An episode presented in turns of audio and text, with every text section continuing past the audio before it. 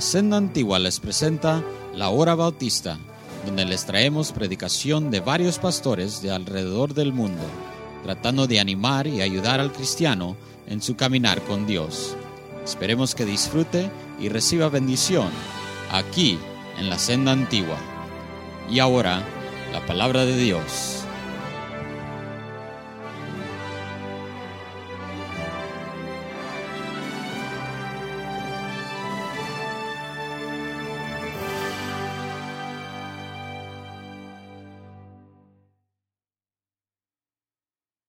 Acompaña, vamos a leer alternadamente esta noche. Efesios capítulo 4, vamos a empezar en el versículo 17. Efesios 4, 17. Y vamos a leer hasta la última parte de este capítulo, versículo 32.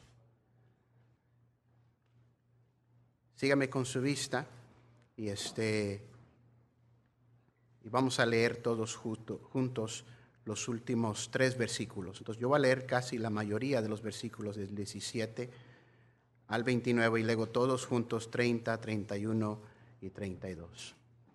Esto pues digo y requiero en el Señor que ya no andéis como los otros gentiles que andan en la vanidad de su mente, teniendo el entendimiento entenebrecido, ajenos de la vida de Dios por la ignorancia que en ellos hay, por la dureza de su corazón los cuales después que perdieron toda sensibilidad, se entregaron a la lascivia para cometer con avidez toda clase de impureza.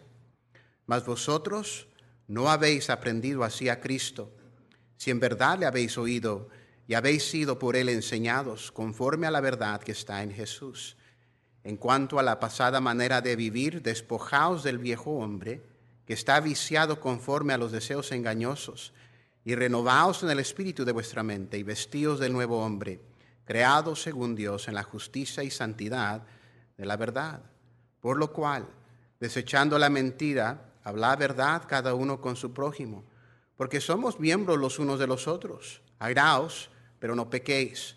No se ponga el sol sobre vuestro enojo, ni deis lugar al diablo. El que hurtaba, no hurte más, sino trabaje haciendo con sus manos lo que es bueno, para que tenga que compartir con el que padece necesidad. Ninguna palabra corrompida salga de vuestra boca, sino la que sea buena para la necesaria edificación, a fin de dar gracias a, los oyentes, todos juntos, los últimos tres. Y no contristéis al Espíritu Santo de Dios, con el cual fuisteis sellados para el día de la redención.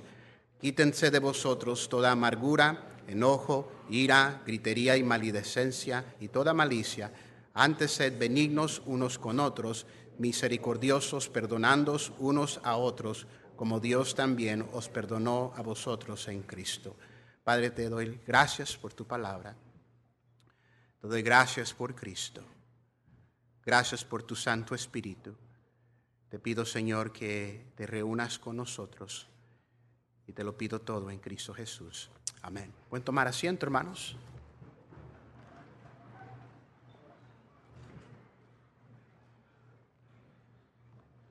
Este pasaje que acabamos de leer es conocido como el pasaje que nos relata la nueva vida en Cristo. Y quiero más que nada dar un resumen de ese capítulo, pero más que nada dar uh, un principio, una enseñanza de los últimos tres versículos, pero quiero darnos un poquito de contexto. Ah, la Biblia nos dice esto hablando el apóstol Pablo, ah, empezando el versículo 17, hablando de la nueva vida. Esto pues digo y requiero en el Señor. Una de las cosas que tenemos que llegar a un punto en nuestra vida cristiana, hermanos, es entender de lo que se nos enseña a través de la Biblia viene de Dios. Bueno, me canso de tantos cristianos que ven lo que dice la palabra de Dios, ven lo que ah, nos predica el pastor y lo apuntan a la iglesia. Pues es así como dicen en la iglesia. Es tiempo que entendamos, hermanos, que lo que se nos enseña en la palabra de Dios viene de Dios. Viene de Dios. No es para que nosotros lleguemos a un criterio, a una opinión de que eso es para fulano, pero no es para mí. Entonces Pablo dice, hermanos, esto digo, y no solamente te lo digo, te lo requiero. Hermanos, es importante que el varón de Dios que Dios nos ha dado tenga autoridad. Y qué bueno que tenemos un varón de Dios que no le tiene miedo a la gente. Ah, en esta iglesia no, no nos dan cosquillitas.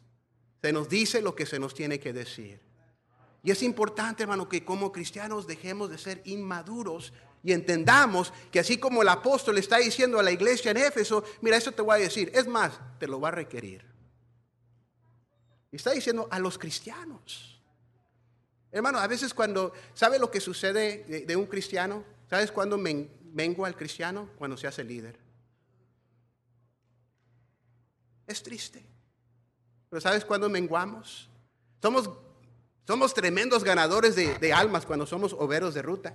Pero nomás lo haces capitán y ya como que eso se pasa.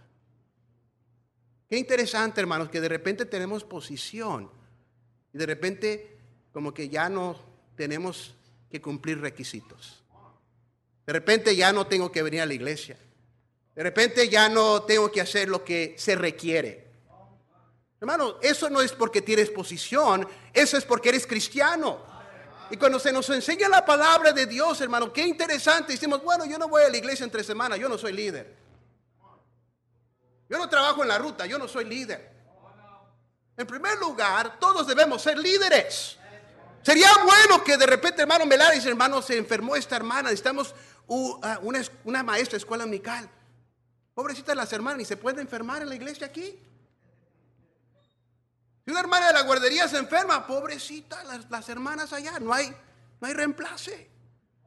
Si se enferma un chofer, la ruta no llega. Qué bueno sería, hermanos, que esta iglesia estuviera llena de líderes, de gente dispuesta a decir, no solamente pídeme, hermano, y si es requerido, ahí voy a estar. Y es importante, hermanos, que el apóstol nos está diciendo y lo dice de una manera para que nosotros entendamos que esta es la nueva vida en Cristo. Pero no es porque Dios quiere requerirte tanto, porque es una mala vida. Sino se requiere esto, hermanos, porque primeramente Él es Dios. Él es Dios y es la única forma que Dios lo va a hacer, porque Él es Dios. Y dice la palabra de Dios que ya no andéis como los otros gentiles que andaban en la vanidad de su mente. Lo que está hablando aquí, hermanos, está hablando obviamente de la vieja vida, de la antigua vida. Ah, mire, antes que conociéramos al Señor, ¿verdad? Es obvio que vivíamos distintos, teníamos diferentes pensamientos. Alguien vino a tocar tu puerta y qué interesante, te presentó el Evangelio y tú dices, bueno, yo pienso, yo opino, y como que no te parecía bien el Evangelio. Y cuando no tenemos a Cristo en nuestra, en nuestra vida, hermanos, es muy fácil que lleguemos a este punto en andar en una mente vana. Dice la palabra, teniendo el entendimiento entenebrecido. Luego dice, ajenos de la vida de Dios por la ignorancia que en ellos hay. Bueno, yo me asombro de a veces de tantos cristianos que son tan ignorantes. Tan ignorantes. Hermanos, tenemos la sabiduría de Dios. Y qué interesante que hermanos parece que tienen más sabiduría de Dios.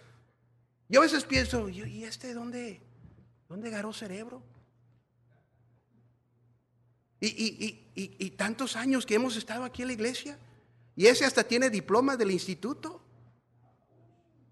Y a veces nos pensamos, hermanos, y, llegamos al mismo punto. Hermano, yo a veces veo gente que es nueva en la iglesia, tan simple que es más sabia que nosotros que enseñamos, dice la palabra de Dios aquí en esta iglesia. Y simplemente, hermanos, porque llegamos a un punto donde hemos llegado a vivir en ignorancia. Y fíjese que no es ignorancia. Es como le digo a los jóvenes de hoy en día. Los jóvenes de hoy usan la excusa, I didn't know. That's very easy to use today. Mija, ¿por qué te fuiste con ese amigo? Oh, I didn't know. I didn't know. Entonces llegas a la casa, les pediste que, ¿verdad? No le dijiste que limpiara el cuarto, pero dices, ¿por qué el cuarto está tan cochino? ¿Por qué no lo limpias? I didn't know. I didn't know. Y claman ignorancia. Yo le digo a los jóvenes, no digas I didn't know, I didn't care. I didn't care. Tantos de nosotros clamamos ignorancia, pero la realidad, hermanos, es que no nos importan las cosas de Dios. No nos importa. No nos importa, hermanos. Y llegamos a un punto en nuestra nueva vida que tenemos, hermanos, y tanto de nosotros estamos menospreciando la vida nueva en Cristo. Uno de los aspectos que nos ayudan a no menospreciar la nueva vida es siempre recordarnos la antigua vida. La antigua vida. yo te voy a decir una cosa, hay gente aquí en esta iglesia que por la pasada manera de vivir, gracias a Dios que te salvó, y muchos de ustedes están, eh, eh, eh, están decididos nunca regresar a esa vida. ¿Sabes por qué? Porque te de la patada. You know what I'm saying? Gracias a Dios que tú dices, no, hermano de anda, si tú hubieras visto, he visto cómo era mi familia, cómo era mi vida, no, hermano. Ahora como es mi vida es totalmente diferente. Disfruto mi familia, disfruto mis hijos, estoy alegre en el servicio. Hermano de anda, es un cambio. Pero ¿sabes cuál es el problema con la nueva generación? El problema con la nueva generación es que no entienden la antigua vida. What do they compare? What do our young people compare today? You know? Man, la vieja vida de... What? Going to Sunday school since I was a little kid? La vieja vida de... Oh, what? Uh, going to Christian school since I was in K4? ¿Cuál es la antigua vida para ellos? Y para aquellos de nosotros que hemos conocido a Dios y tenemos tiempo. Pero lo que tenemos que entender es que Dios sí nos rescató de algo. Estaba hablando con el hermano Vara, ¿verdad? Y una de las razones que escogimos el lema para nuestra conferencia de jóvenes fue esta conversación que tuve con hermano Vara. Y él vino y les habló a los jóvenes de la cárcel. Y, mira, es como quien dice, mira, te voy a prevenir un montón de problemas a donde no debes de llegar. y nos, nos retó y nos dice unas historias y, uno sale de ahí y dice, man, I don't want to end up in jail. You know what I'm saying? I don't I don't want to go there. No way. Y este, pero muchas veces, como yo le dije, hermano Vara, muchas veces la Biblia nos dice, el que mucho es perdonado, mucho ama. Pero ¿sabes qué? Que aunque nosotros que no probamos el mundo podemos amar mucho. yo doy gracias a Dios que yo nunca tuve que, ah, yo nunca tuve que probar alcohol para saber que es malo. Yo nunca tuve que tomar drogas para decir, man, that's the worst. Yo no tuve que vivir en inmoralidad para decidir, man, esa vida, it stinks. You know, I don't want to do that. No. Pero ¿sabes qué? Yo he visto dónde terminan esas vidas. ¿Sabes dónde lo he visto? Tocando puertas. ¿Sabes muchos de nosotros por qué no realizamos de dónde Dios nos rescató? Porque tú vives en tu vida de Disneyland. Tú vives en tu vida de cristianismo limpio. Oh, en esta casa no hacemos nada indebido. Hijos, apaguen la tele, aquí no se ve tele. Aquí eso aquí estamos casi sanitando a los hijos del, mundo.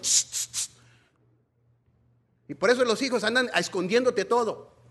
Escondiendo la música, escondiendo lo que ve del internet, escondiendo todo. Porque tú, nomás entras tú y se persinan.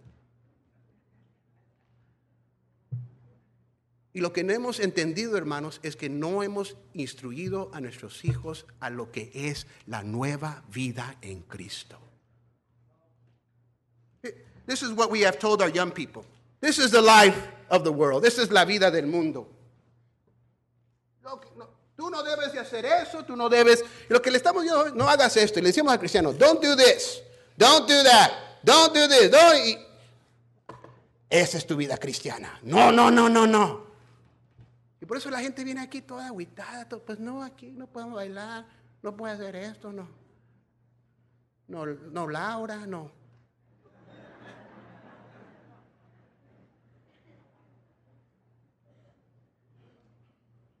Hermano, y, y, mire, hemos dejado muchas cosas.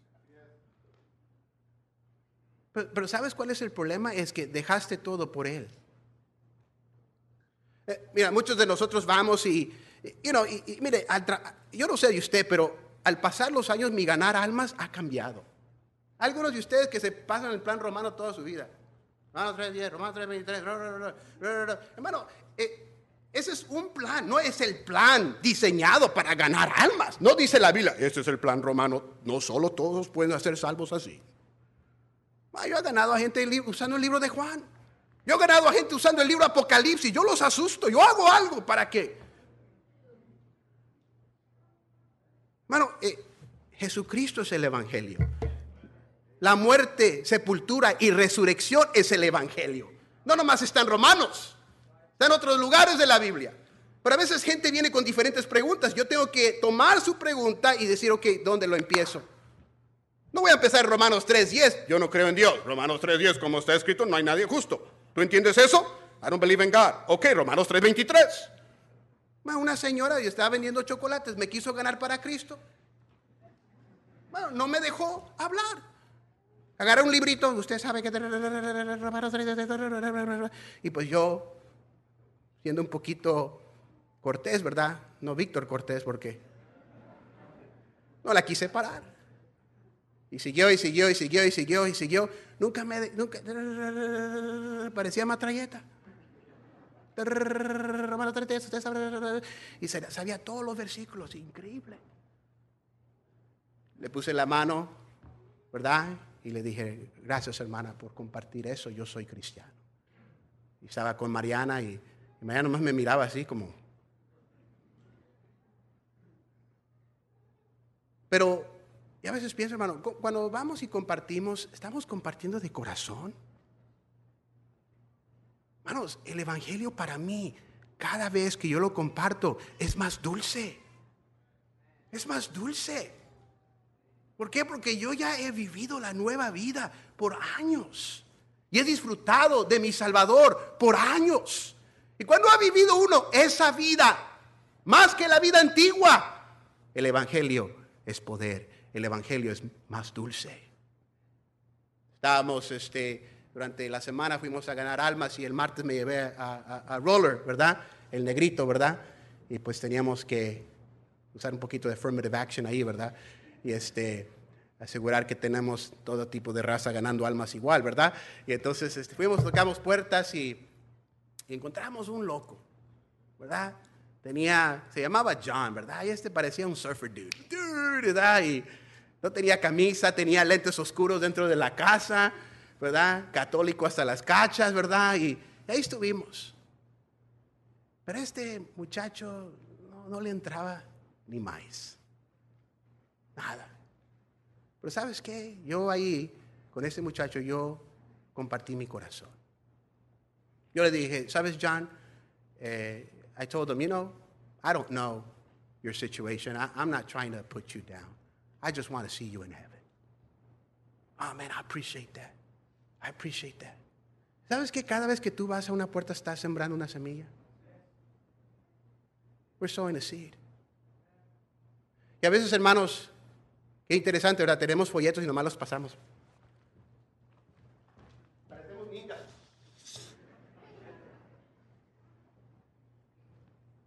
toqué otra puerta y, mire, una de las cosas, mire, no, no, no haga como los testigos. Yo no quiero identificarme con los testigos. Los testigos nomás caminan. That's all they do. They, all, they always walk. You ever see the, the, the Jehovah Witnesses? They're just walking. I never see them talking to anybody. They just walk. Algunos de nosotros somos testigos de Jehová, nomás vamos a caminar. You know? Hermano, yo le voy a decir sincero, yo a veces cuando vamos a ganar almas, ni tocamos puertas. Porque yo busco la gente que está afuera. Estamos tocando, no hay nadie, no hay nadie. Hermano, están afuera, ahí están, ahí está, mira en el patio. Y todavía tocas la puerta. ¿Y son barijón?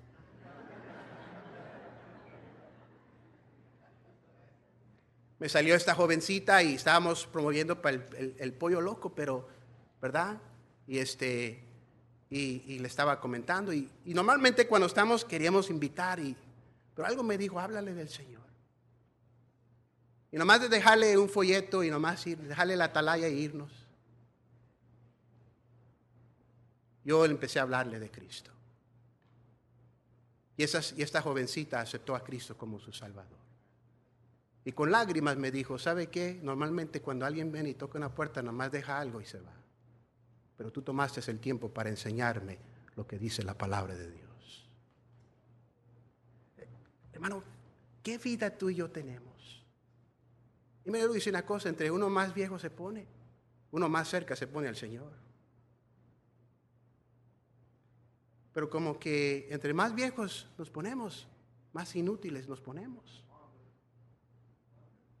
Bueno, un día vamos a estar ante el Señor. Yo voy a dar cuentas a mi Dios por mi vida.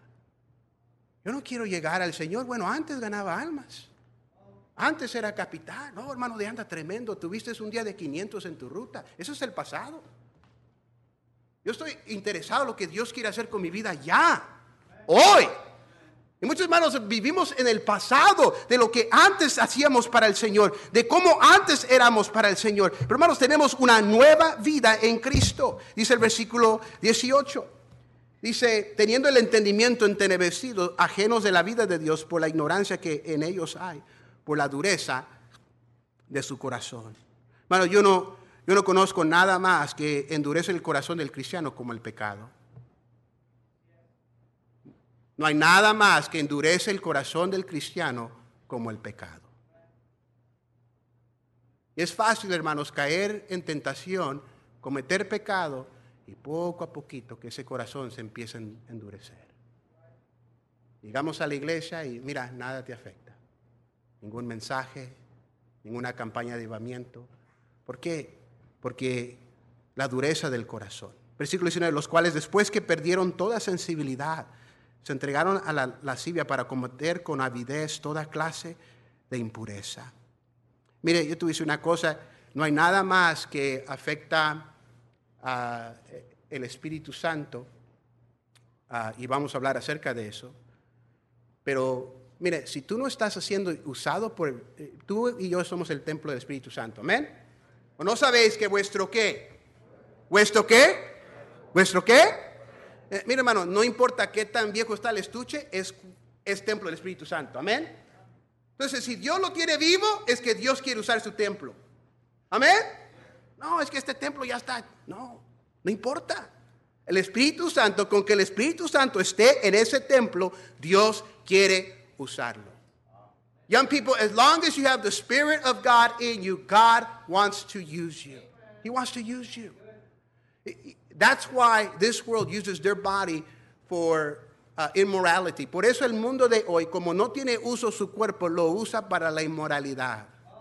Porque Dios no va a usar el cuerpo del incrédulo.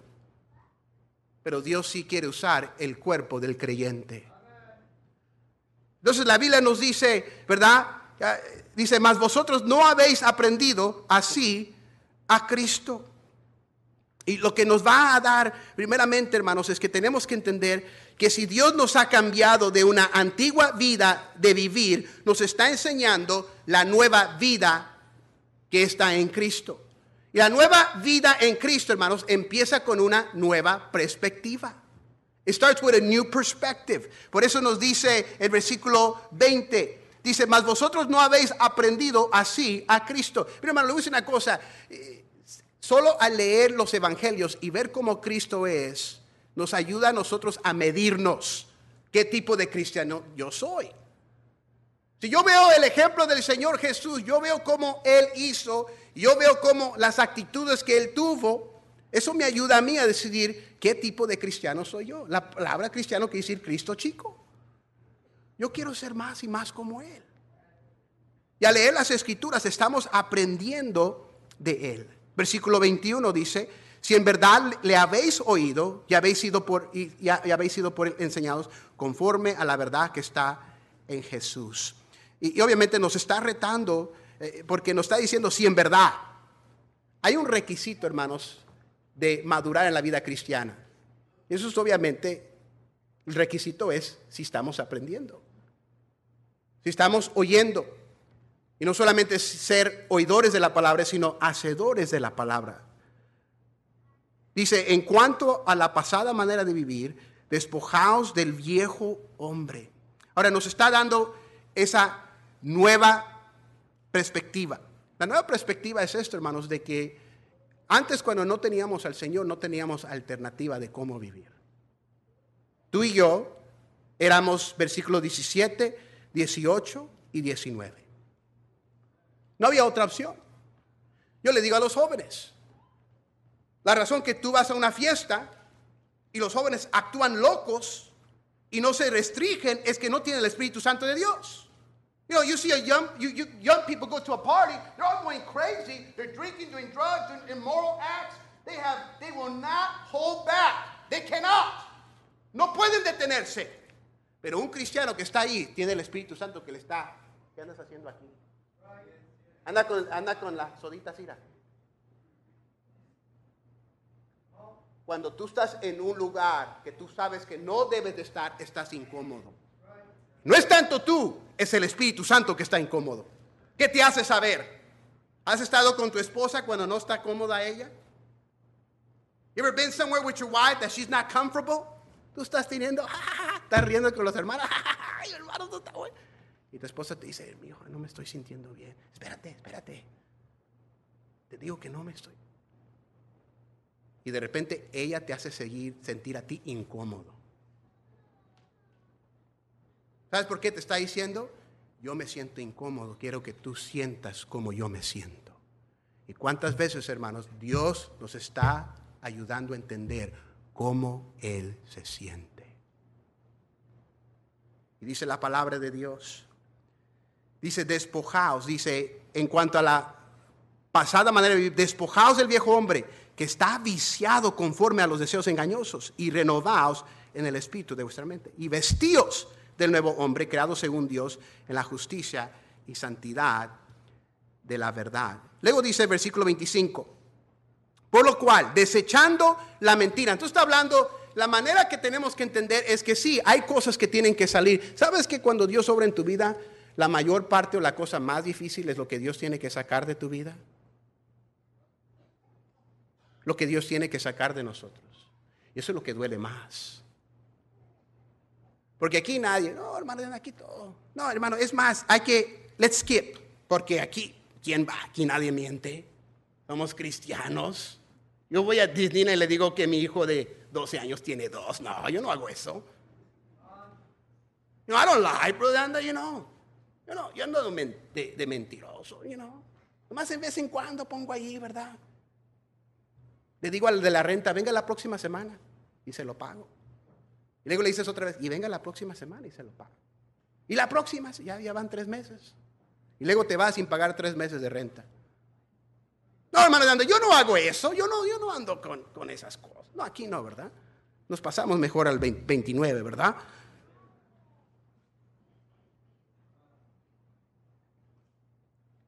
Dice, desechando la mentira, habla verdad a cada uno con su prójimo porque somos miembros los unos de los otros. Y, sabe lo peor de, cosas, hermano, es que nos mentimos entre los hermanos aquí. Eso es lo peor. Cuando nos andamos mintiendo uno a los otros.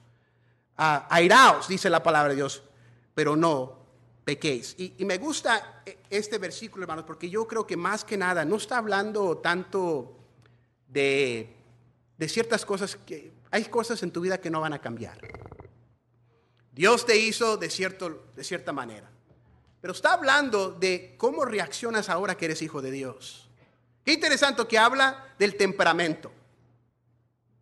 Ahora, mire, yo te voy a decir una cosa, si Dios te hizo de cierta forma cierto carácter, quizás ese carácter no va a cambiar. Hay hermanos, hay hermanos que son amables del corazón. hay hermanos que, híjole, hermano, ¿verdad? Tienen un limón colgando y el carretito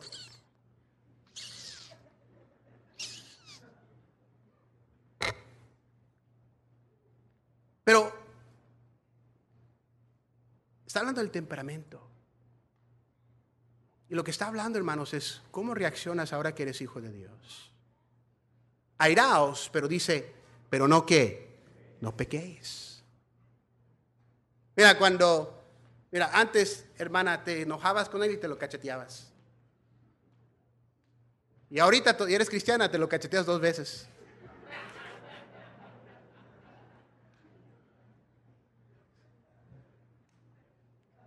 Mire, Jesús se enojó cuando fue al templo, vio que estaban usando eh, el templo y agarró las, las, mesas que estaban usando y, y las rompió y las tiró. Se enojó, pero no pecó.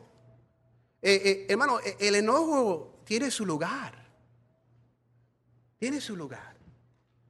Ah, mire, ah, si, si haces el mal, debes de enojarte contigo mismo. Contigo mismo. Mire, cuando nuestros hijos hacen el mal, no debemos de reírnos, obviamente. Ay, hijo, bien, bien, bien borracho. No. Debes de airarte. Pero dice la palabra de Dios, pero no pecar. Pero no pecar. Airaos, dice la palabra de Dios, pero no pequéis. Dice, no, ah, me gusta esa, no se ponga el sol sobre vuestro enojo. Uh. This is the big one. Esta es la difícil. Porque mire, especialmente nosotros que estamos casados, a veces pasan días y no se hablan. Y de repente usas a tus hijos como intermedios, ¿verdad? Dile a tu papá que ya está lista la cena. Lleva el hijo, ¿verdad? Papilas. Dile a tu mamá que no voy a comer hoy. Están los pobres hijos entre medio de nosotros. Dice la palabra de Dios, no se ponga el sol sobre vuestro enojo.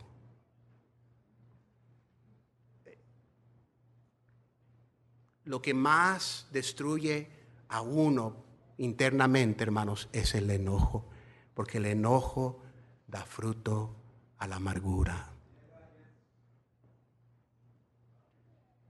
Escúcheme, hermana. Dice el siguiente versículo, ni deis lugar al diablo. ¿Sabe dónde se comete la mayor parte del adulterio? Escúcheme. ¿Sabe cuándo se comete la mayor parte del adulterio? Cuando las parejas se enojan.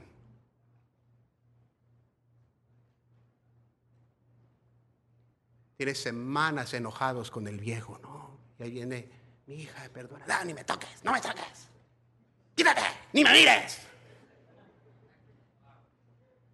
Luego allá está en el trabajo y la que vende lotes, véngase, mijito.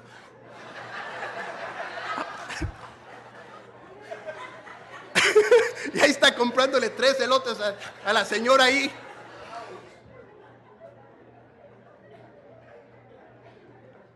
Luego llega a la casa con una mujer rencorosa. Ah, ¿Qué, quieres? ¿Que te cocine?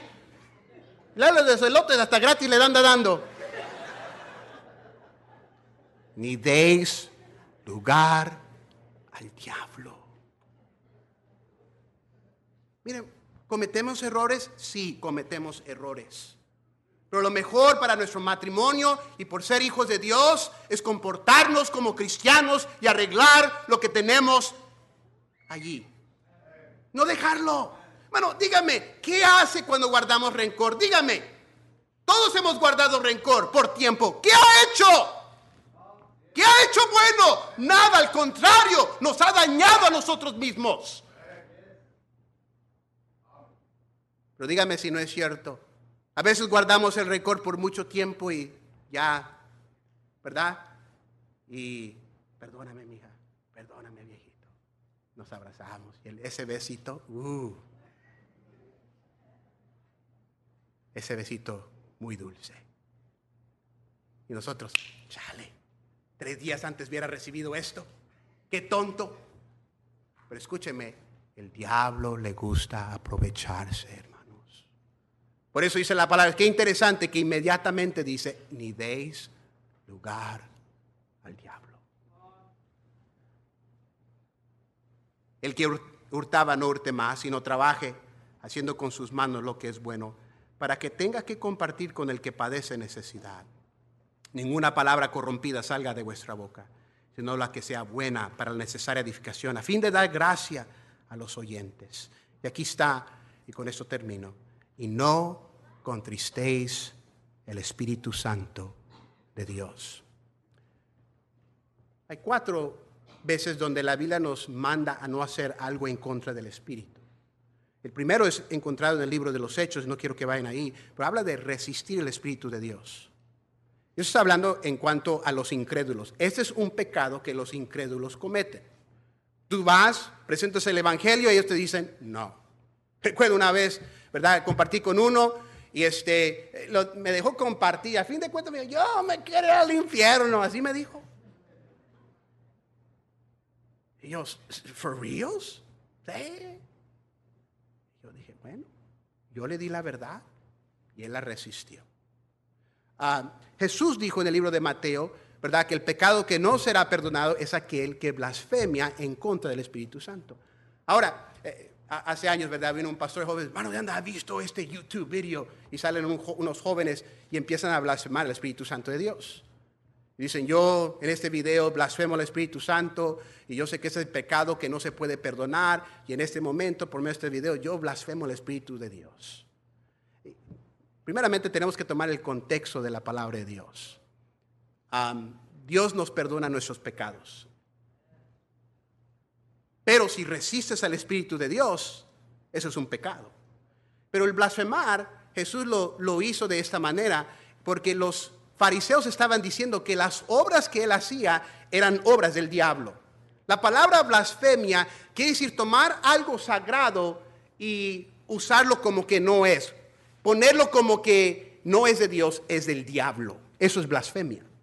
Cuando tomamos algo sagrado y lo usamos como algo común. Eso es blasfemia. Ah, entonces los discípulos, los fariseos estaban diciendo, este saca demonios en el nombre de Belzebub. Entonces eso, se llama blasfemia. Estaban tomando lo que es divino y correspondiéndole como que era algo diabólico. Entonces Dios dice, ¿cómo tú vas a aceptar un día mi perdón si en primer lugar tú me ves como que soy del diablo? Entonces, eso correspondía a esa época. Entonces, un joven que yo blasfemio, en primer lugar, no es la blasfemia tanto que lo va a mandar al infierno, como la resistencia en contra del Espíritu Santo. La resistencia. Pero eh, la tercera cosa, la Biblia nos dice en el primero de Tesalonicenses, no contristéis el Espíritu, ah, no, no apaguéis el Espíritu de Dios. Hermano Walter está hablando de esto. Ese es un pecado que las iglesias cometen. Como Él nos retó. Hay gente aquí que está pagando el Espíritu de Dios porque tú no, ya no estás ganando almas. ¿Me escuchaste? ¿Me escuchaste? Los que apagan el Espíritu Santo son aquellos en la iglesia que no quieren servir a Dios a promover el Evangelio de Dios. Podemos apagar el Hermano, puede llegar un día donde pasan semanas y meses y nadie es salvo. No depende de cuántos salen a ganar almas, depende del Espíritu de Dios que nos dé poder y nos dé ánimo a salir y a rescatar las almas. No depende de nosotros, depende de Él. Pero el problema es que hay muchos que han perdido su fe en Dios y por eso ni llegas a la iglesia. Ni siquiera le hablas a alguien. Nosotros apagamos el Espíritu. Ese es un pecado que las iglesias cometen. Y lo tomamos tan leve, hermanos. Viene, la semana pasada vino un tour group, vino un, grupo que viaja a las iglesias. Hermanos, ellos, ¿sabes por qué vienen aquí el domingo en la noche? Van a una iglesia el domingo en la noche, más llegan cinco. Llegan cinco a la iglesia. ¿Sabes por qué? Montecito, hay que, hay que agarrarlos en la noche. Porque para ellos es la noche, la mañana, despertino, los hermanos llegan aquí. Porque aquí todavía hay un fuego que Dios ha puesto en nuestro corazón. Y tenemos que tener cuidado, hermanos, que lo apaguemos. Pero por último, lo que está hablando aquí la palabra de Dios de contristar al Espíritu Santo es un pecado personal. No contristéis el Espíritu Santo de Dios.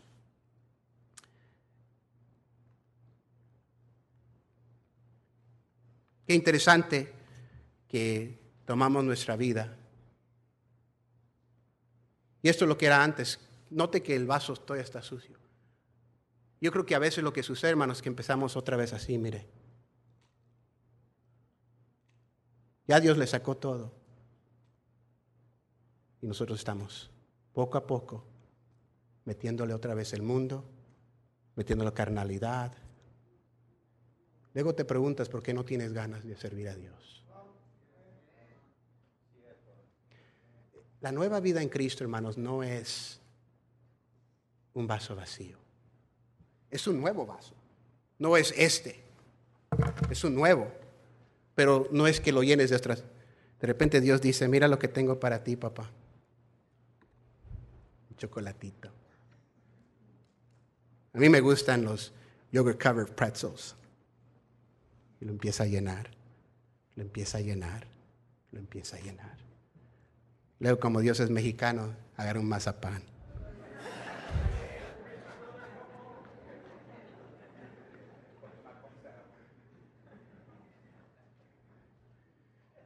Hermanos, eso es lo que es la salvación. Usted se puede imaginar, Dios nos rescató del infierno, amén. Y luego vamos al cielo y es aburrido. ¿Qué vamos a hacer? Aquí no hacemos nada. Por favor, reverencia, estamos en el cielo. Bueno, la Biblia dice que vamos a gozar del Señor. Hermano, Dios nos hizo a, a su imagen. Dígame, ¿qué es lo que a usted le encanta? En primer lugar, dígame que a nosotros, especialmente los mexicanos, nos encanta, los hispanos, comer. Termino con esto. ¿Verdad? Empezamos, eh, conseguimos un banco de comida que nos done un poquito de comida eh, cada otra semana y, pusimos cosas, no todo es de lo mejor, pero ya después dejaron un montón de cosas y, y vimos que dejaron ahí unos mangos, unos melones, unos un poquito maltratados, estaban, tú sabes, negritos. Y, y como dijo el pastor, ve hermano, agárrese algo, no sea. Pero ¿cuántos de nosotros vimos esos manguitos y esos no? Están negros, ya están podridos, ya. No sirven. Pero ¿sabe qué? Nosotros nos llevamos una cajita. Y mi esposa los peló. Algunos estaban buenos, algunos no. Pero en los dos últimos días hemos disfrutado de mangoneadas. Congelamos unas, unas 25, 30, y ahí están mis hijos, mira, con chamoy, con tajín, con limón, y ahí estamos, mira. Por eso los vas a ver hoy en el, ¿verdad? Tienen todo aquí rojo. Y hermanos, ay no, eso está Qué bueno que Dios no te vio a ti, dijo, ese está uy. Dios te vio todo negro, todo inmaduro y te agarró y dijo, yo quiero hacer algo nuevo contigo. Te echó un poquito de tajín, un poquito de chamoy, un poquito de limón. Y ahora podemos disfrutar la vida cristiana. Pero no depende de ti. Esta vida está en Cristo. Está en Cristo. No nos olvidemos eso, hermanos. Lo que tenemos está en Cristo. Padre, gracias Señor, te damos por tu palabra. Gracias Señor, te damos por tu misericordia, tu gracia, Señor. Señor, yo sé que a veces el reto es qué es lo que tenemos. Y a veces, Señor, lo que nos pesa a veces es lo que tenemos en nuestra vida que no está bien. Y parece que el esfuerzo que tomamos y, y lo que tanto, Señor, nos, pesa, Señor, es tratar con nuestro pecado, tratar con nuestro orgullo, Señor. Oh, Señor, tú ya trataste con eso en el Calvario. Una nueva eh, vida en tu Hijo, Padre, es la vida más fácil que uno puede vivir lo hacemos nosotros tan difícil. Llenamos nuestras vidas de cosas innecesarias, de cosas que no deben de estar. Oh Señor, ayúdanos a no contristar al Espíritu. ¿Cuántos de nosotros aquí, Padre, hemos contristado al Espíritu Santo? Así como nosotros tenemos sentimientos. Tú tienes sentimientos, Padre. Lamentablemente hemos vivido vidas que no te agradan.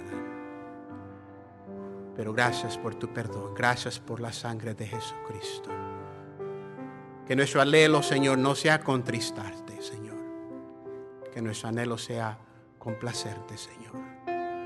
Una nueva vida en Cristo, Señor, debe de ser un deleite, Señor debe ser una pasión. Oh Señor. Ayúdanos, Señor. Gracias, Padre, por tu iglesia. Gracias por los hermanos que el día de hoy trabajaron duro y se han servido, Señor. Yo te pido, Señor, que nos ayudes, nos des ánimo, Señor, nos des fuego de, tu, de ti, Padre. Te pido por nuestro pastor, Señor, que sane su garganta. Ayúdale, Señor, estos días que toma con su esposa a celebrar su aniversario. Cuídalo, llévalo con bien, tráelo de regreso, Padre. Bendice a tu gente esta semana. Te lo pedimos todo esto, Padre, en Cristo Jesús.